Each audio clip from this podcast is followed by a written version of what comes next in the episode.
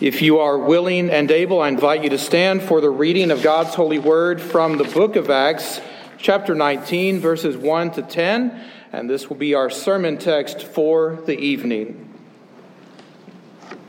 Open your hearts and open your ears to hear the word of God, for the scriptures tell us that the grass wither and the flowers fade, but the word of our God stands forever. Hear God's word. While Apollos was at Corinth, Paul took the road through the interior and arrived at Ephesus. There he found some disciples and asked them, Did you receive the Holy Spirit when you believed? They answered, No, we have not even heard that there is a Holy Spirit. So Paul asked, Then what baptism did you receive? John's baptism, they replied. Paul said, John's baptism was a baptism of repentance he told the people to believe in the one coming after him, that is, in Jesus. On hearing this, they were baptized in the name of the Lord Jesus. When Paul placed his hands on them, the Holy Spirit came on them, and they spoke in tongues and prophesied. There were about twelve men in all. Paul entered the synagogue and spoke boldly there for three months, arguing persuasively about the kingdom of God. But some of them became obstinate. They refused to believe and publicly maligned the way. So Paul left them. He took the disciples with him and had discussions daily in the lecture hall of Tyrannus. This went on for two years, so that all the Jews and Greeks who lived in the province of Asia heard the word of the Lord. And that is the, the word of the Lord. May God add his blessings to the reading, the preaching, and the hearing of his word. And all the church says, you may be seated.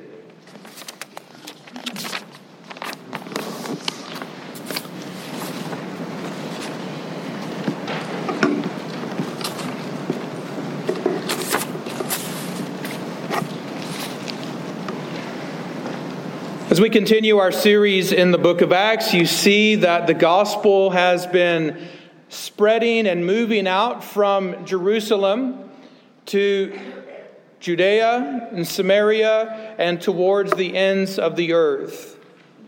And Luke is telling us about the expansion of the gospel and how the gospel is moving from place to place as messengers of the gospel move out and follow the lead of the Holy Spirit throughout the world.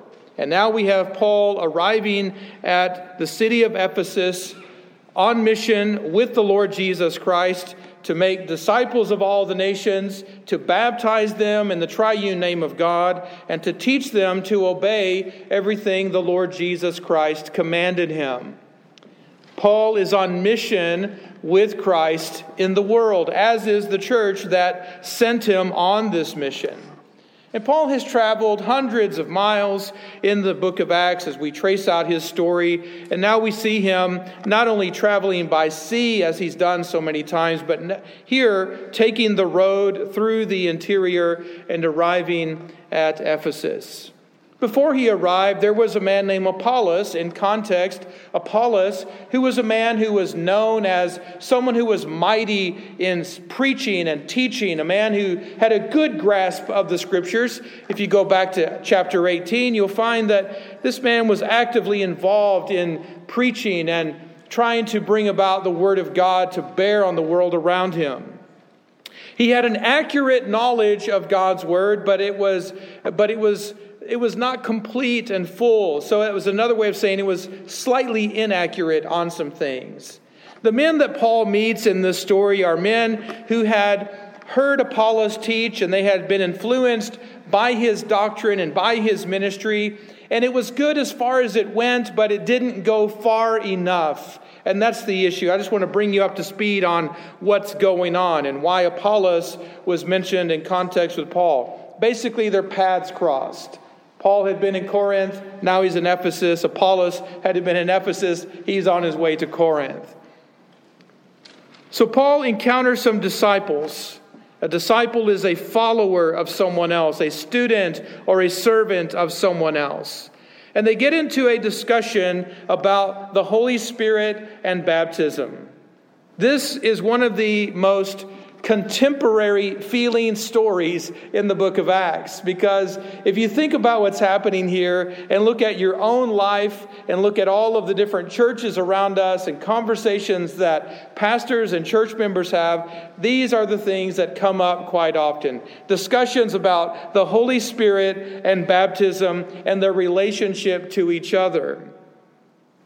Years ago, I was at the Tulsa workshop, which was a big event if you were in Churches of Christ, and many people would go up to that. And there was a man who was preaching from this passage in those days, and he said, just nonchalantly, that Paul asked, Did you receive the Holy Spirit when you believed? And the disciple said, No, we haven't even heard there is a Holy Spirit.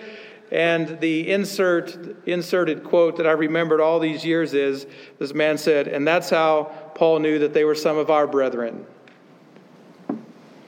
Because there are Christian traditions that don't know much about the Holy Spirit or anything about the Holy Spirit. And this is certainly what's happening in this place. We didn't even know, we haven't heard that there is a Holy Spirit. And the fact that they were ignorant about the person and work of the Holy Spirit is not the same as some of us saying, I don't really understand who the Holy Spirit is or what he does. This was people saying, What are you talking about, Paul? We don't know anything about any Holy Spirit, which prompted him to ask, Into what were you baptized? Into whom were you baptized? And notice the, the answer here is uh, it tells us quite a bit. John's baptism, they said. John's baptism. This is the baptism that Apollos was preaching. It's all he knew, it's all he had heard. And think about how many years have passed now. Uh, a few decades have passed since John the Baptist was on the scene preaching baptism of repentance and preparing people for the coming of Jesus. Jesus and his apostles had been teaching a different baptism a baptism that didn't just include water, but also included the gift of the Holy Spirit. And so these guys are far behind in their doctrinal and theological development. And so Paul is very curious about this. Into what were you baptized, or what baptism did you receive? If we were to ask that question to our neighbors around us today, many would not give the kind of answer these guys did. In other words, they wouldn't be thinking in terms of the baptism of John the Baptist or the baptism of, uh, of Jesus Christ. The answers that we would get in our day and age would be, oh, I received a Catholic baptism, or I received a Presbyterian baptism, or I received a Baptist baptism, right? Because people think denominationally about baptism. But Paul is thinking more deeply about this. Not just what baptism did you receive, but into whom were you baptized? And they say John's baptism. So they consider themselves uh, followers of John the Baptist in some way. Now, what I want you to note, you know this already, but I need to highlight it, is that not all baptism is Christian baptism. There are all kinds of baptisms in the world. All kinds of religious groups practice baptism.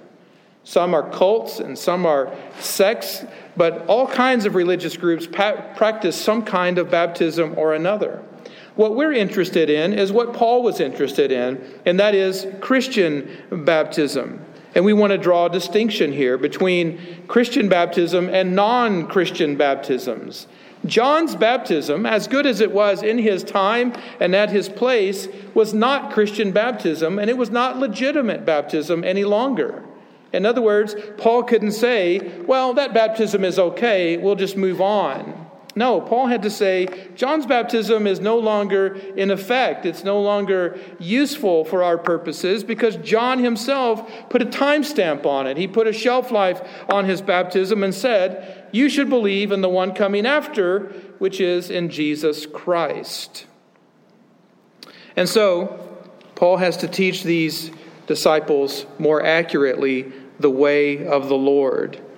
You know, this is the case in your life and the case of lives of people around you that many people here in the Bible Belt have had some exposure to the Christian faith and have learned a variety of things, true and not so true, about the Christian faith. And as we grow in the grace and knowledge of Jesus, we find ourselves needing to change our minds about things, needing to mature in our understanding, needing to even repent of some things that were wrong. And this has been the experience of our congregation for many years now, is we had exposure to the things of God, but we've been trying to grow in the grace and knowledge of the Lord Jesus Christ. And I would say, especially as we look at the relationship between the word of the gospel and the sacraments. We've grown quite a bit in our understanding of these things, as the disciples in Ephesus needed to do. They had to change their minds about baptism. They had to change their mind about what constituted a valid, legitimate baptism. And I imagine for them it was difficult to do because it wasn't very long ago that someone came through with a lot of passion and zeal teaching the things of God, and they embraced that. And now they hear someone else who says, wait a minute, it was good as far as it went, but you need to change your mind about this. And so, after Paul pointed them to the Lord Jesus Christ, notice he was echoing the message of John the Baptist after he pointed them to the Lord Jesus Christ. Verse 5 says, On hearing this, they were baptized in the name of the Lord Jesus. So, what happened here? Was this a rebaptism? If you've been around me very long, you'll know how much I despise rebaptism and fight against it every chance I get. But here it appears that we have the story of a rebaptism. And we do. So, why is this rebaptism good and other rebaptisms not so good? Well, the reason this one is good and right is because the people who were baptized in John's baptism were not baptized in a Christian baptism. In other words, it didn't count as a Christian baptism. They needed to be baptized in the Christian baptism to come and be a part of Christ and his church. And that's the difference.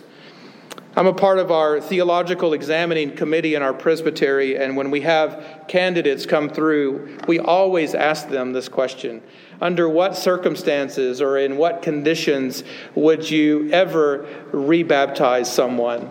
It's a bit of a trick question, right? A bit of a trick question, but it's a thought provoking question. And what we want them to say is only under very few circumstances or conditions. If someone was baptized in a cult or in a sect, if they were baptized uh, in a way that is not consistent with what the scriptures tell us about Christian baptism, in the name of the triune God, uh, with water, by a minister, according to the gospel, then we don't count it as a valid baptism. We have a lot of interesting discussions over that. Now, the question is not, the answer to the question is not, well, if they were baptized outside of our denomination, we would require them to be baptized again. That is not actually what we teach and believe or practice. If someone is baptized um, in the triune name of God with water by a Christian minister, and we say that's a valid, legitimate baptism, and we'll receive people from a variety of Christian traditions and denominations on the basis of that is a Christian baptism. And so if you ever question that or worry about that for yourself because you were baptized perhaps in a Baptist church or the Church of Christ or a Catholic church or something like that, then put your heart and mind at ease. If you were baptized in this way, this is Christian baptism. And this is what these guys learned. Now, if you have this in your background, this story in your background of these disciples that Paul met who had been baptized in John's baptism and now they have to be baptized according to Christian baptism, you can imagine how they might have wrestled with that through the years. Well, fast forward a little bit of time, and they will get a letter from Paul, the book of Ephesians will come to them, and Paul will remind them that there is one Lord, one faith, and one baptism. One baptism. And that one baptism is not just the baptism of Christ into which we are all baptized, but that one baptism is the baptism that is characterized this way as the washing of water with the word. It is the work of Christ, washing his people with the word of the gospel and bringing them into his community, into his body, and even the language there, preparing his bride for marriage. And so it's covenantal, deeply covenantal. The question Paul asked them is worth considering for your own life as well. Did you receive the Holy Spirit when you believed? Did you receive the Holy Spirit when you believed? And this is important because of something Paul says when he writes to uh, the Ephesian church in chapter 1. He reminds them that God, who has blessed them with every spiritual blessing in the heavenly places in Christ, that the Father who has arranged for their redemption in Christ, in Christ who has accomplished their redemption in his ministry, his sacrificial death at the cross, his resurrection and ascension, the Spirit has come to apply the redemptive work of Christ to them. And Paul says to them in Ephesians 1 when you heard the word of truth and you believed the gospel of Christ, you were sealed with the Holy Spirit unto the day of redemption. This is why the question that Paul asked them is so important. It's not just about experience in life, it's about getting the truth of the gospel into their bones and into their soul. Did you receive the Spirit when you believed? In other words, were you sealed for the day of redemption when you believed? Did, did anyone tell you about the assurance of salvation that is promised and held out to you in the gospel? And the fact that they didn't know anything about that was alarming to Paul. This was not just technical theological discussion, but it was about Paul trying to get to the nuts and bolts of the gospel. They're baptized in the name of the Lord Jesus Christ, in distinction from baptized into John the Baptist. And now they have received what God has promised to them. Something I want you to note here is hard on the heels of their receiving baptism, notice what happens in verse 6. This might be surprising to you. In verse 6, Paul placed his hands on them, the Holy Spirit came on them, and they spoke in tongues and prophesied. There were about 12 men in all. 12 is significant because these are Gentiles, these are non Jewish people, and 12 kind of matches or parallels the, uh, the 12 apostles, and these guys are going to be sent on mission into Asia, Asia Minor, the province of Asia. They're going to be sent on mission to bring the gospel to bear to their own people. The fact that Luke mentions that they spoke in tongues and prophesied is important because go all the way back to the beginning of this series and what did we see? We saw that on the day of Pentecost, Father and Son pour out the Holy Spirit on all flesh. The Spirit breaks into the world, begins empowering the church for gospel mission and ministry. People are baptized into Christ. They receive the gift of the Holy Spirit that was promised by Christ and they go on mission in the world. And everywhere the gospel goes, you see in the book of Acts, the Holy Spirit is one or two or three steps ahead of the people of God. He is there long before they arrive. He is preparing the way for messengers of the gospel to come in. Jesus had said to the church, begin in Jerusalem, then move out to Judea, then Samaria, then to the ends of the earth. And as you follow the story through the book of Acts, you see that every time the church moves from Jerusalem to the next stage, Judea. The Holy Spirit is active in manifesting his power and glory to help establish the gospel in that place. And then they go to Samaria, same thing. The Holy Spirit manifests his power and glory in that place and establishes the church. And now that we're moving towards the ends of the earth, out into the Gentiles, full on Gentile mission, we see the same thing happen. Holy Spirit manifesting his power and glory to establish the gospel in that community to bring about this new thing in the world. We don't see this very much happening in the United States. We don't see it very often in the Bible Belt. And the reason for that, at least one of the big reasons for that, is because the gospel has been so well established and established for so long among us that this sort of manifestation of the Spirit's power is unnecessary by the Spirit standards, maybe not by ours, but certainly by His. Unnecessary.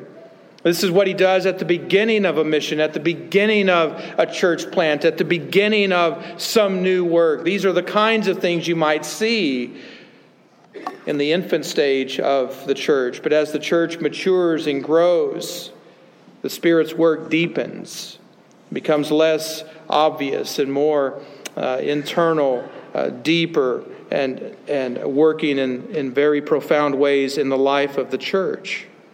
But I want to assure you that the Holy Spirit has not abandoned the church. The Holy Spirit has not rejected the people of God. Just because we don't always see this kind of thing among us doesn't mean the Holy Spirit no longer works or is no longer active with us. It's not like the man who told me years ago when I was living in Colorado that after the Holy Spirit gave us the Bible, he went back to heaven and, and he left us the scriptures, and that's it. So we're on our own with the Bible. There are people who profess to be Christians who actually believe that kind of thing. And yet, the scriptures tell us that if you don't have the Holy Spirit, you don't belong to Christ. But you can have the Holy Spirit and not experience any of these kinds of things. These are sort of superficial, they're on the surface of the life of the church. What Paul and the apostles and Christ are really interested in is the deep work of the Holy Spirit in our hearts and in our minds and in our lives in conforming us to the image of Jesus. And so you might feel cheated in some ways that you've never spoken in tongues, you've never prophesied. Why can't this happen to you? Well, there are many reasons for that. The Spirit gives gifts as He determines. And we could say He simply hasn't determined to give us those gifts. But He has given us something greater and better and truer than these things. He has given us Christ. He has given us hope and faith and love, and He, has, he is working in us to shape us into the image of Jesus. And I hope you find encouragement, encouragement in that truth. I also hope that you can be encouraged when you hear missionaries from around the world report on what God is doing as the gospel breaks out into new places throughout the world. It's not uncommon for missionaries to tell us about mysterious and marvelous works of the Holy Spirit in different parts of the world where Christ has not yet been proclaimed or among people who do not yet know the Lord. And they will report these kinds of things. And so, whatever your theological convictions might be concerning uh, cessationism or continuationism or some other ism, just know that whatever your theological convictions are, the Holy Spirit doesn't have to respect those convictions at all. He blows where he pleases. He does what he wants, and he does it for the glory of Jesus Christ and for the good of the church. Now, that's chasing a rabbit just a little bit, but I wanted you to understand something of why uh, some people experience this type of power and, and some don't. Okay? Notice what Paul does here, though. You have this amazing thing happening in Ephesus. The gospel is breaking into that city, breaking into uh, the lives of individuals in that city, and Paul continues to preach the word of God. He continues to minister the word of God in that city among Jewish people and among non Jewish people. Verse 8 says that Paul entered the synagogue and he spoke boldly there for three months. Three months, maybe that's as long as they could tolerate him. Maybe that's as far as they wanted to go. And they said, We've heard enough from you, man. Uh, and you see that. Uh, the part of the reason is the ESV puts here that he was arguing persuasively about the kingdom of God. There are actually two things going on there. So you might make a mental note of this to see that, that Paul was not a jerk as maybe the ESV makes him seem, arguing, uh, arguing persuasively. There were two things going on here. On one hand, he was debating with them or discussing with them. We get the word dialogue from the word that's used here in Greek. He's dialoguing with them. It's, it's back and forth. He's teaching. They're asking questions. He's asking questions. They're answering. It's a dialogue. It's not a monologue like I'm doing right now. And he's also persuading them persuading them. And the idea of persuading is you're making a case, you're pleading with someone, you're, you're hoping and praying that, that you can win them over to your side. You see the two things here? So, arguing persuasively really paints Paul in a uh, paints a bad picture of Paul and puts him in a bad light here. Paul is dialoguing with them and persuading them. And this is very interpersonal uh, conversation uh, and con- uh, communication with these folks at the synagogue. But after three months, they can't take it. And you see what happens. Some of them became obstinate, obstinate. We get our word sclerosis from this. They, they didn't just become obstinate, but they were hardened, right? They got, they got really hardened against him. And they refused to believe. Actually, it just says they disbelieved. They disbelieved. And they publicly maligned the way. Really clean that up a little bit. They actually just cursed the way. So, after three months of dialogue and persuasion, conversation, interactive communication with them, this is the result obstinance, disbelief, and cursing. That was their response. And so, what did Paul do? He just left. He just went away. He left them and he took the disciples with him. So, there were some who believed and wanted to follow that teaching. So, he took them with him and he had the same discussion, same word used here, same dialogue and debate daily in the lecture hall of Tyrannus. And this is what we might say this is one of the first seminaries that we ever see uh, established in the history of the church. They meet in the Hall of Tyrannus. This is a missional seminary, by the way. It's not an academic seminary, it's not a purely theological seminary. This is a missional seminary.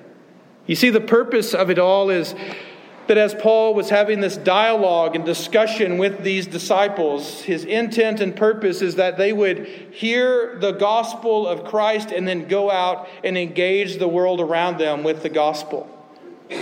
In other words, there's no ivory towerism taking place here. He doesn't allow his students to, to stay in the ivory tower and have all of those.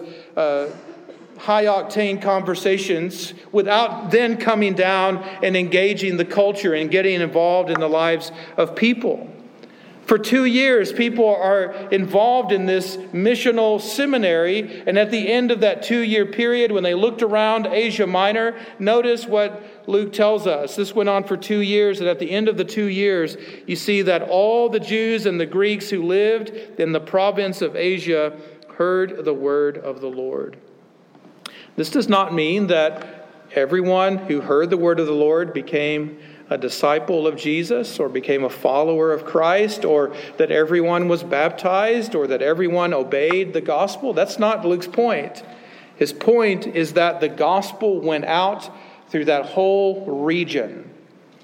And now, this is, this is a very important point to make, and I won't dwell on it for sake of time, but keep in mind here that what Luke is telling us in his story in the book of Acts is very different than the stories that are foisted on us in our day. This is not about church growth. This is not about the spread or the expansion of any denomination. This is about the expansion and the spread of the Word of God. The expansion and the spread of the Word of God. And so, Paul and his students are out preaching the gospel in the province of Asia. And they are literally preaching in this way that we're going to preach to anyone and everyone. And let God sort them out. Let God do the work. Let the Spirit move them to faith or not. Let God do His work in their lives. But our responsibility is to get the gospel out to the community. And that's what you see Paul doing here.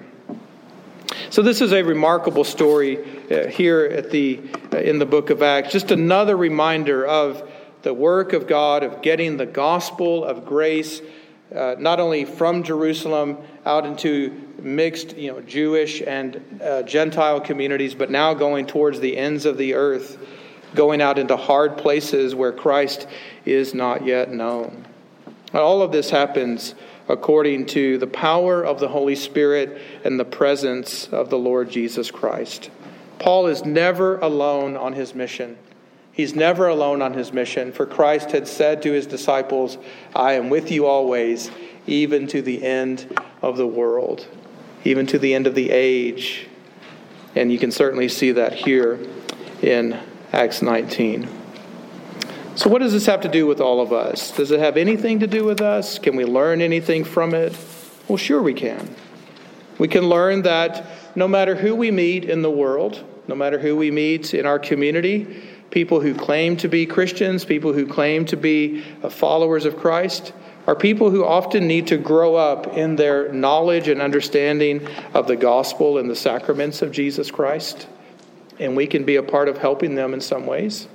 We can also be challenged by people who are on mission with Christ in ways that we are not. And we can be encouraged to, to join them and learn from them, to continue on mission remembering that it is about the Word of God getting out, the Word of the Lord getting out into our community. Um, and we can be encouraged by that.